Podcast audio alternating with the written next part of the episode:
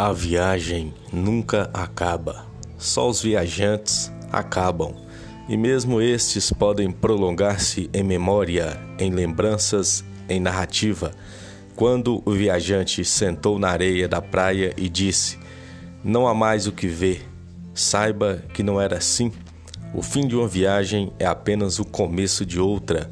É preciso ver o que não foi visto, ver outra vez o que já se viu ver a primavera, ver o verão, ver de dia o que se viu de noite, com o sol onde primeiramente a chuva caía, ver a seara verde, o fruto maduro, a pedra que mudou de lugar, a sombra que aqui não estava.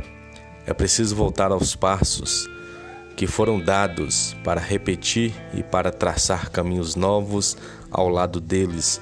É preciso recomeçar a viagem sempre. José Saramago, escritor português.